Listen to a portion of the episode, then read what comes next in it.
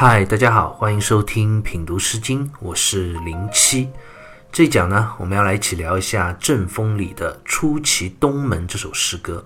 《出其东门》这首诗歌啊，它的主旨很明确，文字呢也写得非常真切动人。诗人通过诗歌表达了自己对于爱情专一专情的这样一份忠贞的信念，留下了千古的佳话。诗歌一共有两段。每段呢有三句，那两段文字的内容基本上是对仗而且重复的。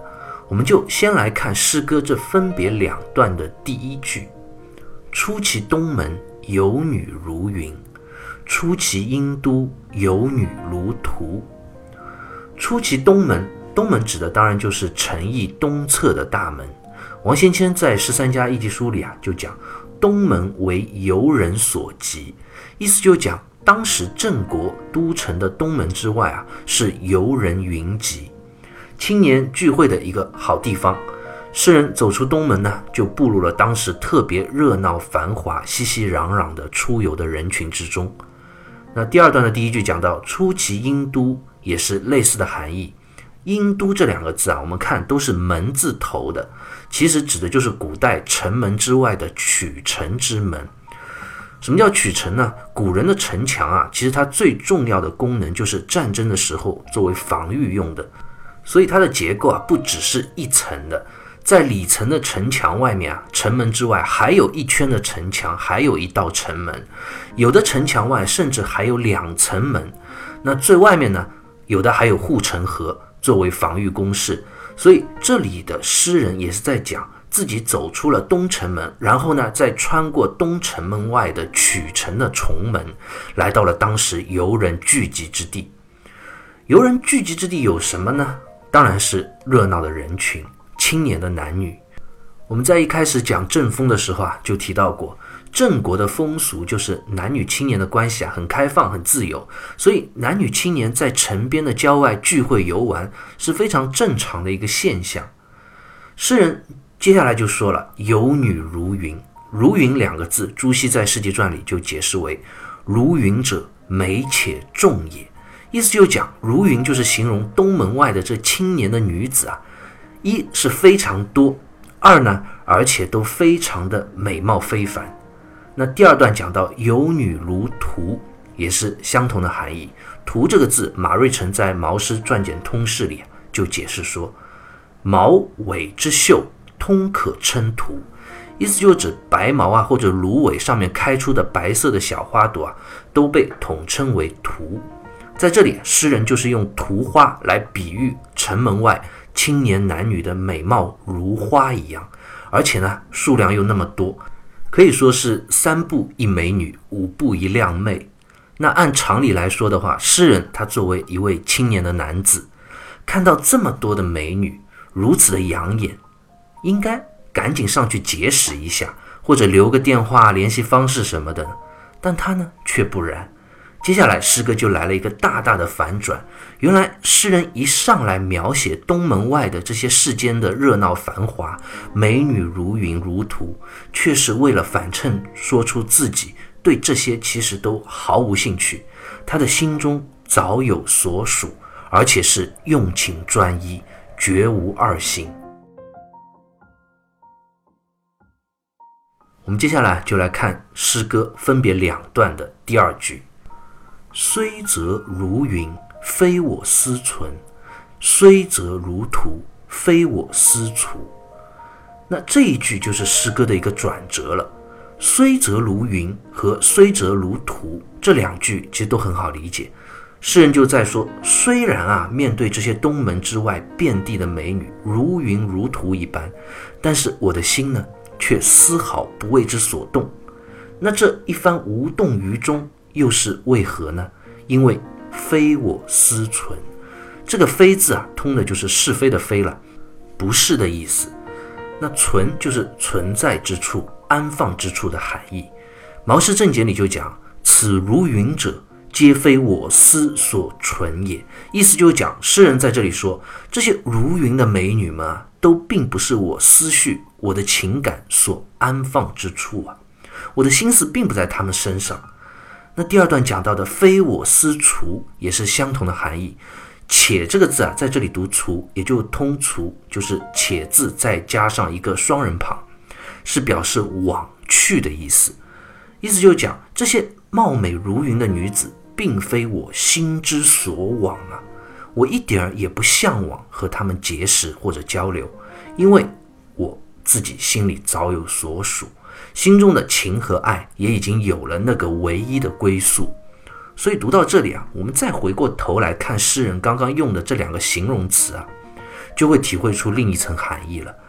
如云如图，用天上的云来形容女子洁白柔美和数量众多，用洁白的图花来形容女子的貌美如花和缤纷繁多。但是从另一方面来讲的话，云和图其实还有另一层的含义。毛诗正解里就讲啊，如云者，如其从风，东西南北，心无有定。意思就讲，云虽然很美、很洁白，但是呢，它漂浮在天空中，却是无有定所的，东西南北随风而动。而图花呢，它其实也是这样。王先谦啊，在十三家一节书里就讲啊，图毛秀，物之轻者，飞行无常。意思就是说，图是白毛的花朵啊，虽然洁白美丽，数量繁多，但是呢，却是很小很轻盈的，风一吹就四散飘走，没有定所。所以正因为如此啊，我们想想，我们现在如果讲到“美女如云”这样的成语，其实也并不完全都是褒义的，很多时候也是带有着一些讽刺啊、反讽在其中的。所以，诗人在《出其东门》这首诗歌里，也并不是真的在完完全全的赞扬那些东门之外社交聚会的青年男女，而是有一定婉转曲折的批判的意味包含在这如云如图的形容之中。意思就是讲，你们这些青年男女啊，沉迷于社交集会，表面虚华，却难免会喜新厌旧、见异思迁，在爱情上。可能没有一个定数，而这样漂浮不定的状态，像云一样，像白图花那样，并非是我想要的爱情的状态。我想要的爱情是怎么样的呢？是心有所属，思有所存，心里有个可以安放、安定的地方，一心一意，忠贞不渝。《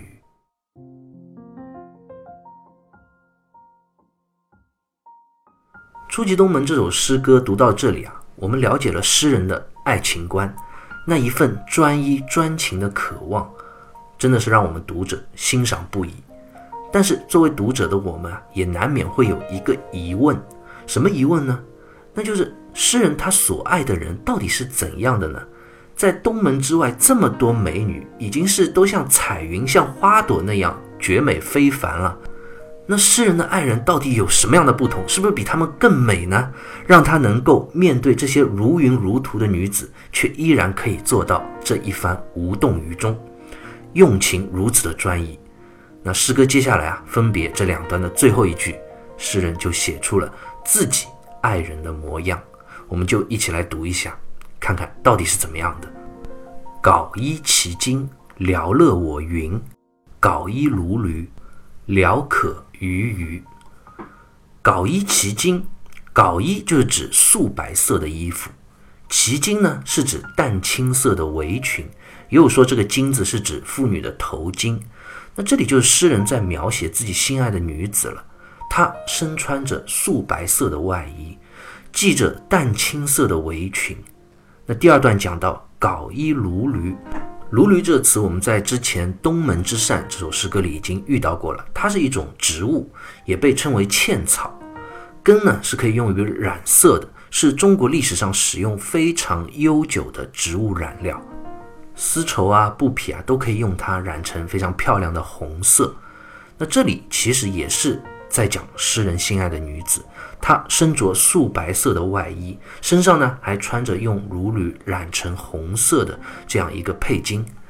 这两句就是诗人对于自己爱人的描写，非常有意思啊。从这一身素雅白色的外衣和青色红色的佩巾，我们看到的并不是一个打扮的花枝招展、浓妆艳抹的这样一种美女的装扮。事实上，素白色的外衣和青色的佩巾啊，都是非常朴素简约的装扮。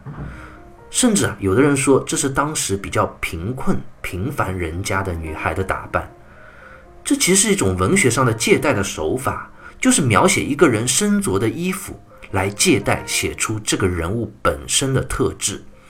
从这样一身朴素的衣着，我们也能够知道诗人所爱慕的女子是一个怎样的人，是一位非常平凡质朴的女子。而恰恰是这样一位质朴的女子，却可以聊乐我云。云这个字啊，在这里读作云，通云朵的云。马瑞辰在《毛诗传简通释》里啊，就考证这个“云”字啊是亲爱友好之意。诗人在这里就在说啊，这样一位质朴平凡、素衣清金的女子啊，她让我的内心感到无比的快乐和亲近。这份爱意和亲近，并不在于外表的艳丽，而是一份内心的愉悦。三家诗的寒诗里啊，“云”这个字啊，写作灵魂的“魂”字。说明诗人对于爱情的追求啊，并不只是外表的美丽，而是内心灵魂的契合和相悦。那下一段的最后一句也是相同的意涵了，“聊可与鱼”，意思就讲这样质朴的爱人，虽然外表并不是盛装浓抹，但却也让我心中快乐。我们之前就讲过，《论语》里有“贤贤易色”这一句，意思就讲爱人。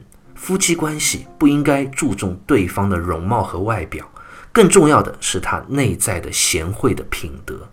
诗人呢，正是如此。他面对东门之外美女如云的虚华外表，诗人更注重自己爱人的那一份内在的品行和彼此之间灵魂的相悦。方玉润在《诗经原始》里就讲：“不屑与人寻芳逐艳，虽金钗不群，自足为乐。”何必妖娆艳也？意思就讲，诗人对于爱情更注重的是内在的精神的充盈，不像世俗的那些男子那样寻芳逐艳啊，追求外表。对于诗人来说啊，即使自己的爱人穿着如此的朴素，也因为他们之间彼此心灵的契合而感到知足安心、幸福快乐，这才是真正美好的爱情。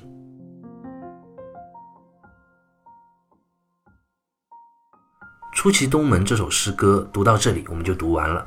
诗人对于爱情的忠贞不渝、一心一意，令人钦佩感动。朱熹在《世纪传》里啊，对于诗人的专情也是给予了高度的评价。他说：“世时迎风大行，而其间难有如此之人，亦可谓能自好而不为习俗所宜矣。”意思就讲，当时郑国的青年男女啊，他们之间的爱情非常开放，关系很自由。而诗人呢，却在这样一种大环境之下，他依然能够保持着这样一份专注的爱情观，不沦于世俗，不随波逐流，这是非常难得的。说明诗人真的是遇到了那个生命中对的人，给予了自己灵魂上的抚慰和满足，安心而踏实。这份真挚的爱情，令千年后的我们也羡慕无比。一个人能在芸芸众生中遇到自己的真爱，那真的是非常的难得，非常珍贵。我记得电影《怦然心动》里就有这样一段话，说人的一生中会遇到许许多多的异性，有些人浅薄，有些人沉默，有些人金玉其外，败絮其中，有些人内在光华耀人。但你终究有一天会遇到一个像彩虹般绚烂的人。当你遇到了这个人之后，你就会觉得其他的一切都是浮云一般。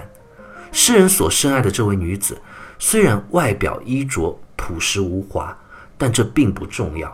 那份爱人间的心灵契合，却让诗人就犹如看到了绚丽的彩虹一般。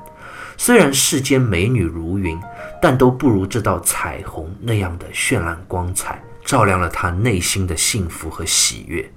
斯人若彩虹。遇上方知有，千年之后，我们再重新品读《出其东门》这一曲动人心扉的爱情誓言，在为诗人的专情而感动不已的同时，也希望各位也能够遇到生命中那一位如同彩虹般绚烂闪光的另一半，携手一生，幸福一世。好，关于《出奇东门》这首诗歌，我们就先聊到这里，下期再会。